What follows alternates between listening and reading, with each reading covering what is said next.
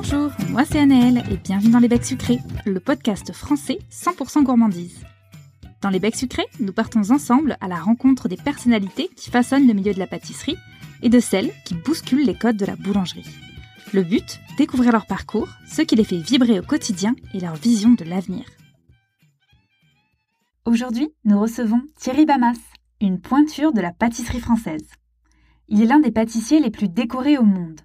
Champion d'Europe de pâtisserie en 2003, champion d'Europe du sucre d'art en 2005, puis champion du monde des desserts glacés en 2010, il obtient la consécration avec le titre de meilleur ouvrier de France pâtissier en 2011. Reconnu par ses pairs comme un maître dans l'art d'allier les saveurs, Thierry Bamas transmet sa passion du goût au travers de desserts élégants que vous pouvez retrouver dans l'une de ses trois boutiques au Pays Basque.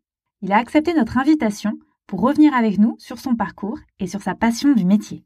Bonjour Monsieur Damas. Bonjour Nel. Est-ce que vous pouvez vous présenter en quelques mots? Alors Thierry Bamas, pâtissier, on va dire meilleur de France pâtissier depuis 2011, champion du monde euh, des desserts glacés en 2010, installé sur la côte basque depuis 90. Euh, C'est un très beau parcours. J'aimerais bien qu'on revienne un peu sur ses origines. Est-ce que vous pouvez me dire un peu ce qui vous a amené à la pâtisserie? Alors, euh, ben moi, je suis déjà, je suis originaire de, de Marseille. Donc, j'avais des parents qui étaient hôteliers restaurateurs. Bon, j'avais tendance à pâtisser un petit peu avec euh, avec mon père en cuisine.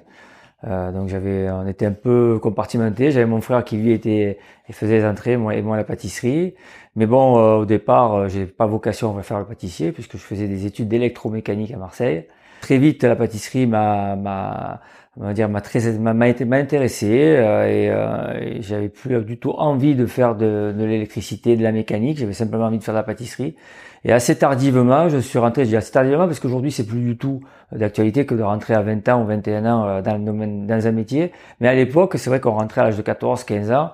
Et moi, je rentrais à 17 ans et demi en pâtisserie. Euh, j'ai eu la chance que le seul patron euh, du village où je me trouvais, qui était Saint-Zacharie, qui était à la limite entre le Var et les Bouches-du-Rhône, me propose un poste d'apprenti. Et là, ben, j'ai totalement arrêté mes études d'électromécanique. J'étais à quelques mois de passer mon examen pour démarrer en pâtisserie. Ça a été quoi le déclic? Ben, On va dire que le, déclic, c'était le processus de créativité et, et surtout l'envie de, de, donner du plaisir aux autres. C'était c'était extraordinaire que de voir, alors déjà il y avait la, la métamorphose des, des, des, produits, euh, de voir que d'un produit qui était liquide, on pouvait obtenir quelque chose qui gonfle, qui avait une forme, je pourrais parler de la madeleine, admettons, euh, et de voir ce que ça pouvait influer sur les personnes qui goûtaient.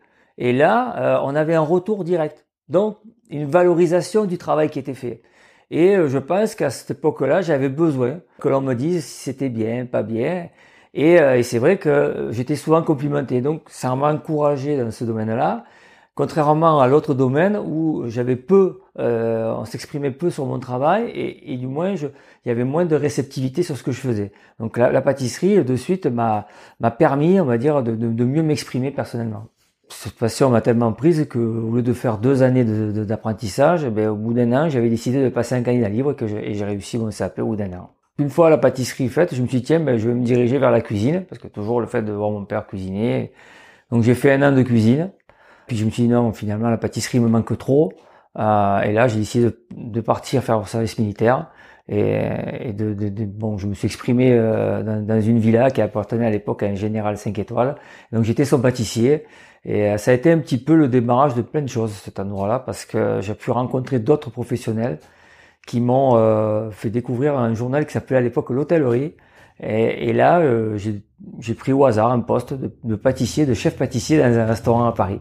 Et donc j'ai débarqué à, à, la fin de service militaire en 88 à Paris comme chef pâtissier dans un restaurant et je n'avais fait jamais aucun dessert à l'assiette.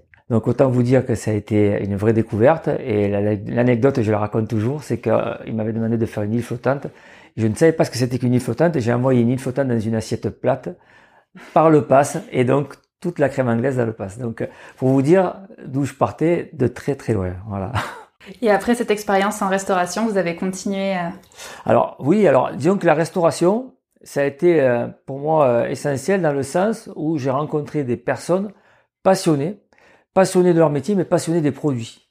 Donc ce qui fait que le court cursus que j'ai fait en, pâtisserie de boutique euh, m'a très peu servi. J'ai vraiment exprimé mon métier dans la restauration. Et grâce à ce parcours-là, j'ai compris plein de choses. J'ai compris que les produits étaient à la base même de, de ce que l'on allait euh, faire pour sublimer le goût et sublimer les desserts. J'ai compris qu'il était important de travailler sur la saisonnalité des produits, chose qu'en pâtisserie, on ne faisait absolument pas. Pâtisserie, on avait toujours la même pomme du 1er janvier au 31 décembre. On ne savait pas qu'il y avait des pommes en fonction des saisons, ni des poires. Euh, et on ne savait surtout pas travailler le produit. Euh, on ne savait pas comment éplucher un ananas, on savait pas... Aujourd'hui, ça a bien évolué tout ça, mais à l'époque, c'était pas le cas. Euh, et donc tout ça, ça m'a, ça m'a beaucoup, beaucoup apporté sur, sur l'étude des textures, sur l'étude du goût et sur la manière justement d'interpréter la pâtisserie. Et pourquoi vous avez choisi le Pays Basque Tout simplement parce que mon épouse est du Pays Basque et euh, le fait d'arriver ici euh, de, on va pouvoir m'exercer dans la plupart des hôtels-restaurants du coin euh, m'a permis de me rendre compte que ben, il y avait la possibilité de s'installer et justement de faire autre chose que ce qui se faisait déjà. Parce que en 98, on avait encore des boutiques avec une pâtisserie très euh, ancienne, alors qu'on était parti sur une pâtisserie beaucoup plus moderne, bon, déjà des sucrés, avec des textures différentes. Donc je me suis dit, là, de toute façon, il y a forcément quelque chose à faire, et je me suis lancé. Donc si je comprends bien, vous avez fait toutes vos armes en restauration, d'abord à Paris, mais ensuite au Pays Basque. Voilà, tout à fait. Et puis vous vous êtes dit, j'ai envie de lancer euh, mon, enfin de pouvoir ma propre pâtisserie. Donc vous avez lancé votre première boutique. Oui. Pourquoi? Ben c'est simple, c'est-à-dire que en fait je me suis dit, si tu restes pâtissier dans un restaurant, tu seras toujours à la botte d'un chef. Tu ne pourras jamais faire ce que tu veux. Tu seras toujours obligé de travailler en fonction de ce que le chef veut. Et j'avais envie d'une telle autonomie personnelle et d'exprimer vraiment ce que je ressentais il y avait que la boutique qui pouvait me le permettre. Et ça a été un challenge énorme parce que j'ai ouvert une boutique ne sachant pas ce que c'était que de tenir une pâtisserie, que la production de petits gâteaux, que qu'un quotidien dans une boutique. Et ça a été euh, très compliqué. Euh, au début, je faisais des tout petits gâteaux euh, très très bien décorés, mais je me suis rendu vite compte que si je voulais les vendre, il fallait que ça se passe autrement. Et vous êtes formé tout seul à la pâtisserie boutique? Tout seul, et ensuite, à travers des stages, euh, j'ai beaucoup appris à partir euh, auprès de Frédéric Beau, qui avait à l'époque euh, l'école l'école Valrona, donc qui m'a qui m'a beaucoup appris à ce moment-là. Puis après, à force de, rencontrer d'autres professionnels, puisque j'ai pu intégrer une association qui s'appelait Tradition Gourmande, qui est un peu le pendant de ce que, sont les relais desserts. Et là, j'ai rencontré d'autres professionnels, les échanges, etc., m'ont permis un petit peu de, m'ouvrir différemment à, la pâtisserie, d'être plus cohérent avec ce qu'était une pâtisserie boutique, tout en gardant l'ADN qui était la mienne, qui était d'avoir une pâtisserie plus légère, plus désucrée, et avec des produits de qualité, euh, de manière à m'affirmer au niveau du goût. Et donc ça, à ce moment-là aussi, vous vous dites que vous voulez faire des concours. Donc c'était une façon aussi de vous former, de vous challenger. Les concours, en fait, ça m'a permis de quoi? Un, ça m'a permis de me jauger, de savoir où j'en étais professionnellement. Ça m'a permis de progresser, donc d'améliorer mes gestes techniques, de d'osser mon niveau euh, sur plein de domaines. À chaque concours, ben, je remettais en question mon travail, donc c'était des étapes euh, des fois difficiles parce que c'était des échecs, des fois extraordinaires parce que c'était des succès. Mais euh, pour moi, euh, chaque concours était quelque chose qui devait me faire évoluer, faire avancer. Alors sur le domaine artistique, bien sûr, là rentrait toute la partie culturelle, intellectuelle, qui me permettait de, de on va dire, d'approcher les thèmes, les sujets de manière beaucoup plus philosophique. Et ça, c'est ce qui me plaisait. J'aimais bien raconter des histoires à travers mes, mes œuvres. J'avais pas envie de simplement mettre de la technique pour de la technique. J'avais envie de raconter des histoires de manière à créer et susciter de l'émotion à travers les personnes qui, qui, qui regardaient mon travail comme pouvait le faire un peintre, un sculpteur, etc.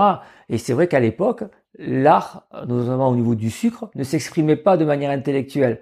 Elle était purement reproductrice. C'est-à-dire qu'on pouvait voir de très belles scènes de chasse, avec des lièvres magnifiques, un feuillage extraordinaire, un très beau fusil des cartouches, mais c'était mort. C'est-à-dire vous aviez le lièvre qui était mort, le fusil qui était posé, la cartouche là, il n'y avait rien. Et à partir du moment où certains pâtissiers, euh, comme Olivier Bajard, même d'autres, hein, comme euh, Gabriel Paillasson, ou Jacques Fourmont, qui malheureusement est décédé, sont des gens qui se sont penchés, on va dire, sur l'étude euh, et la conception des pièces artistiques, sur l'ikebana, donc la manière de, de, de, structurer une pièce et donc de lui donner, on va dire, un élan et de la rendre beaucoup plus vivante. Et à partir de ce moment-là, on a pu effectivement mieux nous exprimer sur le plan artistique et donc intellectuel. Votre premier concours, c'était quoi alors? C'était à 7, c'était le Festival des Arts Gourmands qui a été organisé par Gérard Bertin, qui était un, meilleur ouvrier de France euh, euh, pâtissier. Et je venais de faire un stage euh, de sucre avec Olivier Bajard, qui s'était très très mal passé, parce que effectivement, je ne connaissais même pas les mélanges des couleurs. Donc vous imaginez, quand je mettais du jaune dans du bleu, je comprenais pas que ça faisait du vert. Vous voyez, pour vous dire jusqu'où d'où je partais. Donc c'était c'était compliqué. Pendant deux ans, je n'ai fait que m'entraîner, m'entraîner, m'entraîner. Et un jour, bon, il y a eu cette possibilité de concours. Et je fais cette pièce en sucre. Le thème, je me rappelle, c'était le passage à l'an 2000. Je prenais toujours des concours où il y avait un gâteau à réaliser et une pièce. Il fallait les intégrer dedans. Et là, euh, ben, coup du sort, le président du jury était Olivier Bajard. Donc, euh, et deux ans après, il voit mon travail et il me dit, mais euh, c'est toi qui as fait ça? Et j'ai dit oui. Il me dit, mais c'est parfait. Donc euh, à partir de là, bon, il m'a un petit peu, je lui ai demandé d'un petit peu de suivre mon, travail. Donc là, j'ai euh, j'ai été qualifié pour représenter la France à la Coupe d'Europe de la pâtisserie. J'étais un total inconnu qui est devenu champion d'Europe de la pâtisserie et, six mois après. Fort de cette expérience-là, je me suis lancé dans la sélection Coupe du Monde de la pâtisserie. À l'époque, c'était avec Angelo Musa et c'était en 2003. Et je me retrouve sélectionné dans l'équipe. Voilà, en fait, tout ça est venu du fait que j'avais un talent au niveau du goût. L'artistique était là, mais n'était pas quelque chose d'assez flamboyant. Mais par contre, au niveau du goût, c'était toujours parfait. Et, et du coup, j'ai pu, on va dire, cheminer les concours assez facilement et donc face à tous ces succès, c'est là où vous vous êtes dit que vous voulez vous lancer euh, dans le meilleur ouvrier de France? Ben, Bien sûr, vous êtes, vous, vous retrouvez face à d'autres professionnels que vous ne pensiez jamais rencontrer. Vous vous retrouvez à gagner certains concours. Vous dites, bon, ben pour moi, de toute façon, le concours ultime, c'est le MOF. Il n'y en a pas d'autre. Donc, de toute façon, euh, je continuerai les concours tant que je ne serai pas MOF. Et, euh, et euh, donc, j'enchaîne Coupe du Monde et Meilleur de France en ayant quand même la boutique à Bayonne, euh, c'était pratiquement inconcevable. Et effectivement, été très dur. Et donc cette expérience MOF, la première fois, elle s'est arrêtée au demi-finale. Donc là, euh, j'ai compris qu'il y avait encore un gros, gros, gros chemin à parcourir. Donc euh, j'ai pas, je me suis pas découragé, puis j'ai, poursuivi dans d'autres concours. Et entre temps, ben, effectivement, je suis devenu champion d'Europe de sucre d'art. de là, j'ai représenté le concours en 2007 J'échoue encore en finale, mais voilà, c'était normal, j'étais pas prêt. Donc je recontinue les concours, euh, juste, juste derrière tout ça, en ayant toujours une entreprise. Je, tiens à le dire parce que on ne se rend pas compte à quel point il est difficile de pouvoir, d'un côté, être un chef d'entreprise, dans un travail très rationnel, assez cartésien, où il faut produire, produire, produire, et se retrouver à préparer des concours où vous devez être dans un domaine purement artistique, où il faut laisser évader son esprit donc ça, c'était très compliqué. Et donc, quand vous avez une entreprise et que vous faites des concours, vous imaginez le nombre d'heures et de temps que vous passez dans, votre laboratoire. C'était euh, c'était de la folie, mais des fois, j'ai enchaîné par cinq concours par an. Donc, euh, en 2007, l'échec. Je fais la sélection. Donc, entre-temps, j'étais devenu champion d'Europe de sucre d'art, échec au MOF. Je fais la sélection pour la Coupe du Monde. Je suis sélectionné pour représenter la France. Je deviens champion du monde en 2010 en Italie de, de desserts glacés.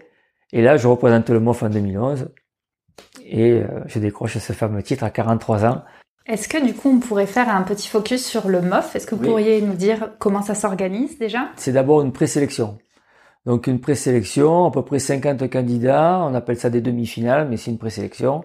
Un programme sur 15 heures, où là on va vous demander euh, les, généralement les bases de la pâtisserie, avec des sujets bien précis, euh, tout en amenant bien entendu une partie d'innovation, de, de création.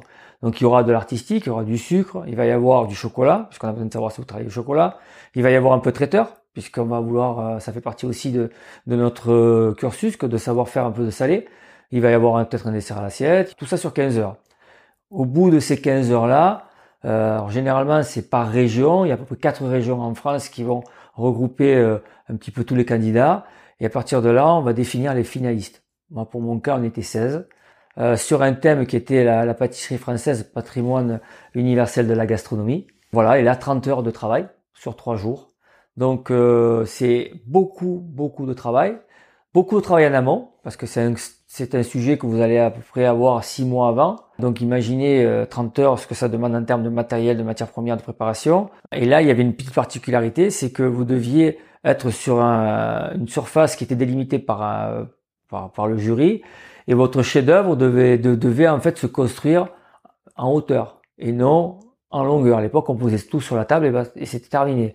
Là, c'était en hauteur. Donc, euh, c'était c'est une œuvre qui faisait presque 2 mètres de haut et dans lequel, en fait, il y avait toute l'évolution de la pâtisserie. Donc pendant 30 heures, j'avais euh, du sucre à faire. Alors bien entendu avec des, des contraintes, hein. c'est-à-dire que le sucre il fallait le faire de telle heure à telle heure. Une fois que c'était fini, une fois que l'heure était terminée, c'était fini. Que si vous n'aviez pas terminé au travail, vous pouviez plus revenir dessus. Les cuissons c'était de telle heure à telle heure, c'est-à-dire que si vous n'étiez pas prêt, vous pouviez plus cuire. Les envois de dégustation se faisaient de telle heure à telle heure. C'est-à-dire que si lorsque vous deviez envoyer, vous n'étiez pas prêt, c'était fini, zéro. Donc au laboratoire, vous imaginez 30 heures, la fatigue avant et pendant, plus un jury de grands professionnels qui sont là et qui scrutent le moindre geste que vous faites, voilà, jusqu'à la délibération finale, où là, ben, euh, on a été que trois. Trois pâtissiers, donc Yann Brice, qui, était à l'époque chez Devaillot, qui maintenant a créé sa pâtisserie qui s'appelle Tourbillon à Paris, Guillaume Abillot, qui a l'entreprise Nuance Gourmande, qui est, à, qui est à La Rochelle, et moi-même. Sur quoi est-ce qu'il vous évalue? Il y a une partie qui est purement euh, humaine, c'est-à-dire qu'on va vérifier un petit peu l'attitude au travail, la personnalité. On est censé euh, plus tard euh, retransmettre quelque chose et on est censé aussi, on est la vitrine de notre profession. Donc on doit être en capacité de dérouler parfaitement notre travail sans accroc, de maîtriser techniquement tous les gestes de base de la pâtisserie. Ça c'est une chose. Après, bien entendu, les critères, ce sont le goût. Donc il y a une partie, une grosse partie de dégustation. Et puis après, troisième partie, la partie mise en valeur des produits, donc qui est la partie artistique, où là, on va définir toute la partie euh, sucre d'art, mais aussi toute la capacité que vous avez eue à mettre en valeur vos produits réalisés ce jour-là. Donc le chef-d'œuvre. Et tout ça ben, devra, être maîtrisé parfaitement pendant ces trois jours. Et donc vous, qu'est-ce que vous avez fait? J'ai voulu parler de l'évolution de la pâtisserie. Et le thème, mon thème, c'était Antonin Carême. C'est un des tout premiers pâtissiers à avoir créé les premières sculptures en pastillage. Il a créé le pastillage. Qu'est-ce que le pastillage? Ah, le pastillage. Le pastillage, en fait, c'est un mélange de sucre glace, de gélatine et de vinaigre ou de jus de citron. Et ça fait une pâte un peu comme une pâte à tarte. Vous allez l'étaler, vous allez découper des formes, ça va sécher et vous allez réaliser euh, toutes sortes de, de préparations. Euh, alors c'est plus de l'artistique que du gustatif, mais à l'époque il réalisait la plupart des monuments euh, pour les grands de ce monde. C'était des tout premiers. Antoine Carême, j'ai voulu un peu lui rendre hommage parce que c'est quelqu'un qui a qui a vraiment euh, fait évoluer la pâtisserie et qui l'a qui a vraiment donné qui a insufflé un côté artistique tout simplement parce que c'est un monsieur qui a eu la chance de faire les beaux arts et à travers, de, à travers son expérience des beaux-arts, il l'a transposé sur la matière qui était, la, qui était le sucre. Qu'est-ce que ça a donné pour vous? J'ai travaillé sur une forme de pyramide agogipe, en fait. C'était une pyramide euh, à, à, six faces et euh, dans laquelle, en fait, se déployait. Euh, si vous la refermiez, c'était une pyramide parfaite. Si, euh, si vous l'ouvriez, ben, vous avez en fait des tas de choses qui, qui émergeaient de cette pyramide-là. Donc elle s'ouvrait par endroits, laissant découvrir certains produits, certaines, certaines autres. Et à chaque fois, c'était un palier de l'évolution euh, de la pâtisserie. Donc euh, c'était assez géométrique, ce qui correspondait bien à ma personnalité, parce que je suis quelqu'un d'assez euh, assez carré. Donc, euh, donc pour moi, la géométrie a toujours été de, de, de mise dans, dans, mon travail. Et aujourd'hui, on le voit bien encore dans mes, dans mes produits. Tout est parfaitement rectangulaire. Donc cette pyramide a, a retracé un petit peu toute l'évolution de la pâtisserie. Et ça s'est terminé par une cerise, un sucre, cerise à sucre soufflé en haut, parce qu'effectivement, la fameuse cerise sur le gâteau, qui est la finalité un petit peu de, de la, de, de la, du dessert, finalement. On dit toujours, tiens, ça, c'est la cerise sur le gâteau, c'est la fin. Alors, après avoir gagné ce concours, qu'est-ce que ça vous a apporté? Alors, déjà, mentalement, un gros soulagement. Vous imaginez, quand vous êtes jugé, euh, j'ai fait pratiquement euh, 11 ans de concours. Donc, euh, quand pendant 11 ans, vous êtes jugé, critiqué, remis en question, c'est dur sur le plan psychologique, donc déjà c'est un gros gros soulagement. Sur le plan professionnel, bien entendu, une certaine reconnaissance de la part de mes clients. Euh, et puis après, ben, ça m'a apporté aussi euh, cette possibilité de voyager. Aujourd'hui, le titre de numéro de France, notamment pâtisserie, hein, parce que c'est vrai qu'on parle souvent des cuisiniers, mais la pâtisserie, euh, c'est le titre le plus, on va dire, le plus populaire dans le monde. Tout simplement parce que il n'y a qu'un seul pays au monde où on termine par le dessert, c'est en France. Est-ce que vous pourriez un petit peu nous parler de votre gamme aujourd'hui, de ce que vous proposez en boutique et de ce que vous cherchez peut-être à transmettre à travers vos desserts? Alors moi, c'est simple, je, suis un garçon très simple. Euh, la seule chose que je transmets, j'essaie de transmettre, c'est le goût. Pour moi, euh, ce qui est très important aujourd'hui, c'est de ne pas rendre compliqué une pâtisserie. Euh, je pars du principe, et ça c'est mon expérience des concours, qu'on n'est pas en capacité aujourd'hui, en tant que client, et même moi en tant que MOF, de pouvoir percevoir plus de trois saveurs à la fois. Donc ça ne sert à rien d'aller faire des combinaisons de goût et de saveurs et de textures à partir du moment où elles ne sont pas lisibles. Moi, ce qui me cherche, ce que je recherche aujourd'hui, c'est une vraie lisibilité de mes desserts. Donc, elle commence par le plan, sur le plan visuel, puisqu'on a la possibilité à travers mes gâteaux de pouvoir lire sur le montage du gâteau toutes les strates qui composent le gâteau. Ce qui n'est pas le cas de toutes les pâtisseries, puisque la plupart du temps, elles sont moulées et glacées. Donc, on ne découvre ce qu'il y a à l'intérieur que lorsqu'on a acheté le gâteau. Et là, ben, soit on est, euh, déçu, soit on est effectivement très content. Mais c'est le pur hasard. Chez moi, il n'y a pas d'hasard. Donc ça, c'est la première chose. Donc une, vraie euh, lisibilité sur le plan visuel. Et puis après, une lecture gustative. C'est-à-dire que ce que j'annonce, moi, ce que j'ai envie, c'est qu'on le retrouve. Donc là, tout le travail qui a été fait, ça a été de jouer sur les textures euh, des biscuits et bien entendu des crèmes pour que justement les uns et les autres puissent coexister. Le but c'est que tous à un moment donné seuls, ah, on arrive à les, ressentir et que par la suite l'ensemble de, ce gâteau nous révèle un goût euh, différent. Donc ça c'est très compliqué. D'où euh, mon approche de cette pâtisserie en strate. C'est-à-dire qu'après avoir euh, maintes et maintes fois étudié les desserts, euh, je me suis aperçu que le seul moyen de pouvoir avoir euh, une lecture gustative parfaite, c'était de faire en sorte que justement les strates soient le plus régulières possible du début à la fin du gâteau. Ce qui m'explique, c'est que si vous êtes un gâteau, sur un gâteau moulé rond, vous allez avoir un centimètre de mousse sur le bord avant d'arriver au cœur du gâteau. Quand vous arrivez au cœur du gâteau, vous vous rendez compte que c'est déséquilibré parce que les épaisseurs sont pas bien régulées. Là, lorsqu'on est en strat, on peut jauger, on peut jouer comme des curseurs, comme une table de mixage. On dit, tiens, ben voilà, là j'ai passé l'acidité, je monte un peu comme ceci, là je monte un petit peu le sucre. Donc en fait, je m'amuse à travers ces hauteurs, à travers ces, ces, strates, à réguler le goût. C'est ma façon de concevoir la pâtisserie. Euh, en strates et de, manière à réguler au mieux le goût. Et surtout de pouvoir avoir une lecture gustative visuelle claire pour tout le monde pour vous, un dessert euh, parfait pour quelqu'un qui veut s'améliorer, ce serait trois goûts maximum. Oui. Et en termes de texture, est-ce qu'il faut de tout? Bien sûr. La première chose, c'est l'assaisonnement du gâteau. C'est quoi l'assaisonnement? Comme un cuisinier qui savait qu'il faut, nous, c'est le sucre et l'acidité. L'acidité est très importante. L'acidité, c'est celle qui va vous faire saliver, qui va laver le palais, qui va vous permettre de faire ce qu'on appelle le retour rétro-olfactif, donc de faire véhiculer toutes les notes aromatiques au niveau du nez et donc de percevoir les goûts. Donc ça demande de ne pas avoir un gâteau trop sucré, d'avoir un gâteau régulier en acidité. Ensuite, les textures. La texture, c'est ce qui va définir la mâche. La mâche, elle est très importante parce que si vous ne mâchez pas, mais forcément, l'acide et le sucré ne va pas jouer son rôle. Les saveurs n'auront pas le temps, avec la température du palais, de pouvoir infuser dans votre bouche et donc de faire revenir, encore une fois de plus, le retour rétro-olfactif. Donc il vous faut des textures qui vous permettent de garder le gâteau en bouche. D'où le croustillant. On dit souvent le croustillant c'est bien pour les oreilles, mais ça va bien que pour les oreilles. C'est important pour la mâche, pour mâcher. Et le biscuit, pareil. C'est-à-dire qu'aujourd'hui, on a, eu, on, a, on est un peu revenu là-dessus, mais on a eu une période où on n'avait plus de biscuits. Pour des questions de coût et de facilité, on avait tendance à mettre que, que, que de, du mou.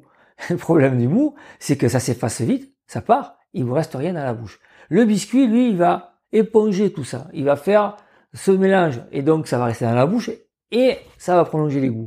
Donc tout est important, les textures et les saveurs, et notamment le fait de réguler l'acide et le sucré. Quelles sont vos inspirations du coup? Ben Moi, elles sont basiques, je prends toujours les grands classiques, que ce soit dans la restauration, vous voyez là dernièrement, là c'était dans les cocktails. Vous voyez, donc là on a fait sortir deux entremets, le pina colada et le morito.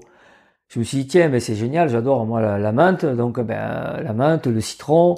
Euh, je me suis dit ben, on va l'associer à la fraise on a fait le morito fraise, parce que maintenant on voit des moritos à tous les parfums.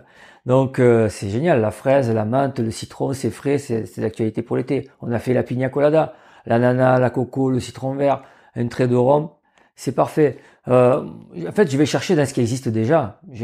en fait, j'ai pas envie. Alors de temps en temps, ça arrive. Hein. C'est à Noël sur une bûche qui va être en série limitée, où là, je vais aller utiliser des produits que j'ai chinés dans les pays où je suis euh, où je suis où j'ai voyagé. Et là, c'est juste simplement qu'un partage que je fais avec les clients. Comme dernièrement, ça a été un champignon euh, que j'ai ramené de, du Canada, de Montréal. Ils ont un champignon qui a un goût d'érable. Quand vous dites à des clients, vous allez manger une bûche avec du champignon à l'intérieur, oula, c'est un peu compliqué. Avec, euh, avec donc euh, leur fameuse euh, leur fameux bleuet. Euh, on est vraiment voilà, on s'est je me suis un petit peu retransposé sur ce que j'ai ressenti là-bas et je, je l'ai transmis dans cette bûche là. Mais le reste du temps, ça reste des choses totalement totalement simples pour lesquelles j'ai pas envie d'aller plus me compliquer parce que les clients ont besoin d'être rassurés. autant on est en cuisine, en restauration, vous allez manger dans une étoile, deux étoiles, trois étoiles, même n'importe quel restaurant, vous avez le chef qui, se lance dans des desserts un petit peu originaux et vous avez envie d'originalité, vous l'assumez, c'est un choix personnel, vous l'assumez, ça vous plaît pas, c'est votre problème. Mais vous vous impliquez pas les gens autour de vous. La pâtisserie, c'est pas ça. La pâtisserie, c'est quoi? C'est du partage. Vous arrivez, vous avez invité 5, 6, 8, 10, 12 personnes et vous amenez le dessert. Vous avez qu'une envie, c'est que tout le monde vous dise que c'est bon. Est-ce que vous allez vous amuser à prendre quelque chose avec du champignon? Non. Vous allez prendre quelque chose de simple, mais vous savez que par contre, ça va être très bon. C'est pour ça que quand je fais un éclair chocolat, je m'attelle à ce que ce soit le meilleur éclair au chocolat possible. Donc, je vais aller chercher le chocolat qui me plaît. Je vais travailler sur la texture de la crème. Je vais travailler sur la texture de la pâte à choux.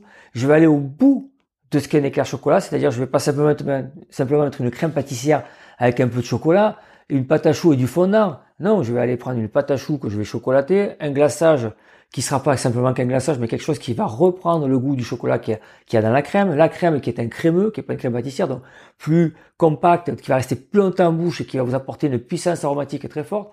Et on va terminer avec le gruet, qui est la fève qui a, qui a été utilisée pour faire cette couverture-là. Donc en fait, on va au bout à chaque fois de la, du processus. Et ça, pour moi, c'est très important. Donc ça paraît simple, mais en fait pas du tout. Exactement. Vous avez tout compris, la simplicité, c'est ce qui est le plus difficile à faire. Et on sent que vous aimez vraiment transmettre. Je sais que vous avez ouvert l'école des desserts. C'est vous qui donnez les cours? C'est moi-même qui donne les cours, oui, tout à fait. Ah ben, en fait, c'est des cours que je, je, donne aux amateurs, où là, j'essaie d'avoir l'approche d'une pâtisserie, on va dire, simple et abordable, encore une fois de plus. Euh, la pâtisserie, c'est quelque chose d'assez complexe quand on la regarde de l'extérieur, mais elle n'est pas, elle n'est pas si complexe que ça si on sait la transmettre. Et mon but à chaque fois lors de ces trois heures, c'est de démystifier un petit peu la pâtisserie compliquée et de la rendre la plus simple possible. Donc voilà, donc en fait euh, c'est c'est très compliqué ce que je fais parce que en trois heures ça passe très vite et je veux vraiment que les gens quand ils partent de chez moi aient envie de le refaire. C'est le but. Je suis pas là pour exposer mon savoir-faire, je suis là pour être à leur service et leur donner la possibilité de réaliser un dessert de qualité dans un temps parti correct avec un minimum de matériel et le goût optimum. En tant que chef d'entreprise, euh, à quoi ressemblent vos journées aujourd'hui? Est-ce que vous êtes encore en cuisine?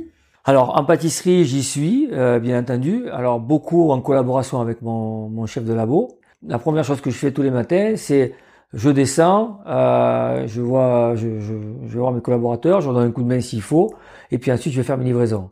C'est-à-dire que c'est moi qui livre mes boutiques. J'ai besoin d'être à la rencontre de mes vendeuses, de savoir comment ça se passe dans les boutiques, de voir comment vivent les produits, de savoir si tout va bien, quelle est l'attente des clients pour justement avoir ce retour, ne jamais être déconnecté de mon travail. Parce que chef d'entreprise, ça pourrait très vite être quelque chose de, de négatif dans notre domaine à nous, c'est-à-dire qu'on est, on n'est plus euh, dans, dans l'opératif, on n'est plus que dans le côté purement administratif, et là on est déconnecté. Et moi je veux absolument pas ça, c'est ma passion, donc j'ai besoin de rester avant-gardiste, d'aller au devant de ce qui va se passer euh, demain à mon travail. Et pour ça, il faut être à des clients. Donc, donc je, tous les matins, je livre mes magasins. Une fois que j'ai fait mes livraisons, je fais mes achats parce que j'ai besoin de, rencontrer mes fournisseurs et de savoir ce que j'achète. Et ensuite, l'après-midi, généralement, euh, je, suis, à la créa avec, euh, avec mon responsable euh, voilà, pour pouvoir ensuite préparer les produits de la nouvelle saison ou, euh, ou les créations que j'aurais besoin de, de développer s'il y en a quelques-unes qui me, qui me, voilà, qui titillent comme ça. J'aimerais bien revenir maintenant sur un peu votre vision du marché de la pâtisserie. Euh, vous qui êtes dans le milieu depuis pas mal d'années, est-ce que vous pouvez me dire un peu, même si vous nous en avez déjà un petit peu parlé, ce que vous avez vu comme évolution depuis que vous travaillez en pâtisserie? Et comment est-ce que vous voyez l'avenir de la pâtisserie bah écoutez, aujourd'hui, alors c'est vrai que l'évolution, il y en a pas mal. On a bien, on a parlé, euh, le vegan, le sans gluten, qui, qui, sont aujourd'hui des, des produits, des marchés de niche. Euh, est-ce que ça prendra plus d'ampleur? Je ne sais pas. Euh, euh, mais bon, ça aujourd'hui, ça fait partie aujourd'hui de l'univers de la, de la pâtisserie. Pour moi, la pâtisserie, l'évolution de la pâtisserie, de toute manière, on l'a bien vu. Ça sera la pâtisserie d'aujourd'hui, c'est-à-dire une pâtisserie qui restera toujours de plus en plus simple et de plus en plus fraîche. Je pense qu'on arrivera de plus en plus vers de la pâtisserie, ce qu'on appelle éphémère, une pâtisserie qui sera, euh, on va dire, faite sur le moment, une pâtisserie que les clients vont pouvoir acheter sans euh, sans se poser de questions, puisqu'on a besoin aujourd'hui d'être le plus clean, le plus clair possible dans ce que dans ce que l'on fait. On se rend compte que les gens aujourd'hui sont de plus en plus au fait de, de, de, de, ce qui se fait dans nos métiers. Et donc je pense que la, la pâtisserie de demain, ça sera la pâtisserie comme on la faisait il y a il y a 30-40 ans, c'est-à-dire eh ben, on va la faire au jour le jour. On va on rentrera moins dans des dans des pâtisseries euh, purement euh, artistiques, c'est-à-dire avec des moules, des formes, etc., mais plus sur des choses simples, euh, des tartes, des, produits qui parlent aux clients et qui, qui vont attester d'une certaine fraîcheur et d'une certaine qualité. Et quand je vois certains pâtissiers, notamment comme Cédric Grolet, qui développe énormément de pâtisseries autour de tartes, etc., ça démontre bien. Alors, il est rentré effectivement dans un domaine un petit peu plus artistique avec ses fruits, mais, euh, mais quand on voit bien que quand il rentre dans le domaine de la boutique, euh, il revient à des choses simples et basiques. Et c'est quand même quelqu'un d'assez jeune, donc on voit bien la perception qu'il a lui aussi déjà de la pâtisserie. Et c'est vers cette pâtisserie-là qu'il faudra aller dans quelques années. De toute façon, une pâtisserie totalement simple, fraîche, réalisée au jour le jour. Vous imaginez une pâtisserie sans congélation, par exemple. Exactement. Et je pense que de toute façon, ça fera que du bien à notre métier. En dehors du fait qu'on continuera à développer, bien entendu, toutes ces pâtisseries euh, véganes et, euh, et, sans gluten, bien entendu, qui d'ailleurs sont des pâtisseries, pour la plupart, qui sont sans congélation déjà. Donc, euh, elles ont une approche beaucoup plus saine, euh, dans le sens où, ben voilà, la, la gamme est, réduite et, euh, et c'est frais. Donc, il n'y a pas de colorant, il n'y a pas de conservateur, il n'y a pas de congélation, tout est clean. Très belle vision de la pâtisserie. Maintenant, j'aimerais juste vous poser quelques questions que justement, il y a des followers Instagram qui m'ont demandé pour vous. Alors, mon gâteau est moche, mais bon, que faire? Mais rien faire. Il vaut mieux qu'il soit bon et moche que beau et pas bon. Voilà. Dans tous les cas, on vous fera toujours des compliments parce que c'est bon, plus que si c'est beau. Mais déjà d'avoir quelque chose de bon, je trouve que c'est euh, certainement le, on va dire le message le plus important que l'on attend du dessert. Donc je dirais, ben écoutez, euh, refaites, refaites, jusqu'à un moment où vous arriverez certainement à ce qu'il soit plus beau, mais n'allez pas vers la complexité parce que c'est pas vers là que vous, vous réussirez. Quelle est la réalisation la plus technique que vous ayez eu à réaliser? Aujourd'hui, ce qui donne le plus de fil à retordre, c'est les pâtes. En 2007, j'avais un pitivier à faire, salé. Alors, le pitivier à ne pas confondre avec la galette, hein, qu'on entend souvent. Le pitivier, alors c'est un gâteau qui a été inventé, euh, alors d'abord qui est en forme de rosace avec un décor dessus aussi en forme de rosace qui a été créé euh, en l'honneur du roi soleil. C'est pour ça que ce décor est tout en spirale, qui reprend un petit peu le, soleil, qui a été inventé à Pithiviers et qui est garni euh, d'une crème d'amande. Mais là, pour l'occurrence, il était salé. Et la difficulté, c'est d'avoir une régularité sur le feuilletage de la cuisson, pas de rétractation, un rayage parfait et une cuisson parfaite. C'est certainement ce qui m'a donné le plus de difficultés parce que la garniture étant euh, du poisson, il fallait pas qu'elle soit trop cuite, mais il fallait qu'elle soit assez cuite. Le feuilletage, il fallait qu'il soit cuit. La coloration parfaite et la régularité à la pousse du feuilletage parfaite. Donc, j'ai tendance à dire que dans ce métier, le poste le plus dur, et c'est souvent celui qui est le plus dénigré, malheureusement, c'est le poste du tour. C'est celui qui demande le plus de maîtrise technique. Parce que vous pouvez aller jusqu'au bout du processus, mais ne jamais savoir ce que ça va donner à la sortie. Vous pouvez penser que tout est bien réalisé, et puis à la cuisson, vous vous compte que c'est pas bien. Et, euh, et, ça, ça demande effectivement beaucoup, beaucoup de connaissances, et c'était certainement pour moi les choses, la chose la plus, la plus complexe. Je fais une petite parenthèse pour ceux qui connaissent pas le poste du tour, c'est la personne qui va faire tous les feuilletages. Exactement, la farine croissant, etc. Et quand je dis qu'il est négligé, c'est parce qu'aujourd'hui, malheureusement, beaucoup ne font plus leur croissant beaucoup ne font plus leurs galettes. Tout ça, ça a été un petit peu mis de côté parce qu'on ne trouve plus beaucoup de personnes intéressées par le tour. C'est pour ça que je suis toujours très admiratif de ce que font certains professionnels aujourd'hui autour du croissant, autour du feuilletage, le travail qui est fait, parce que ça remet en place les choses. Ces métiers-là ne sont pas des métiers réservés aux boulangers, mais réservés aux pâtissiers. C'est un art qui est purement pâtissier, qui a été délaissé par les pâtissiers et laissé aux boulangers, qui eux malheureusement pour certains, pas tous, hein, parce qu'on a d'excellents boulangers dans ce pays, pour certains, ça sont remis aux industriels. Et donc aujourd'hui, les croissants ne sont plus des bons croissants, le feuilletage n'est plus du bon feuilletage. Donc euh, oui, le poste du tour est un poste, euh, je dis, je dis toujours à mes gars en bas, vous avez un poste d'avenir, parce qu'il y en a très peu. Tout le monde veut faire de la pâtisserie, mais personne ne veut faire veut toucher la farine. Voilà. C'est hyper intéressant parce que j'aurais pensé que vous alliez me répondre une pièce en sucre. Euh. Non, parce que alors la, pièce en sucre, en fait, c'est comme tout le reste. En fait, au départ, c'est très complexe, mais comme tout, tout ce qui est au départ. Après, finalement, c'est une gymnastique. Au bout d'années et d'années et d'années de travail, le sucre, vous allez le maîtriser. Donc oui, ça paraît difficile et technique pour celui de l'extérieur qui le voit faire pour la première fois. Mais pour le pâtissier qui en fait tous les jours, ça n'est pas plus que ça. Euh, pas plus que de, faire un bonbon de chocolat, que de, comme je vous dis, de faire un feuilletage. Pas plus. Simplement, c'est des connaissances techniques. Mais un feuilletage, euh, c'est l'artistique, vous le dégustez pas. Mais un croissant, euh, une galette ou un pitivier, non seulement ça demande de maîtriser tout de bout en bout à la cuisson, et après à la sortie, il faut que ça soit bon. Ça, c'est encore autre histoire. Alors la dernière question, c'est combien de temps vous mettez en moyenne pour réaliser un dessert, un nouveau dessert? Bon, écoutez, franchement, euh, au bout d'un mois, généralement, c'est c'est plié parce que oui, oui, un mois.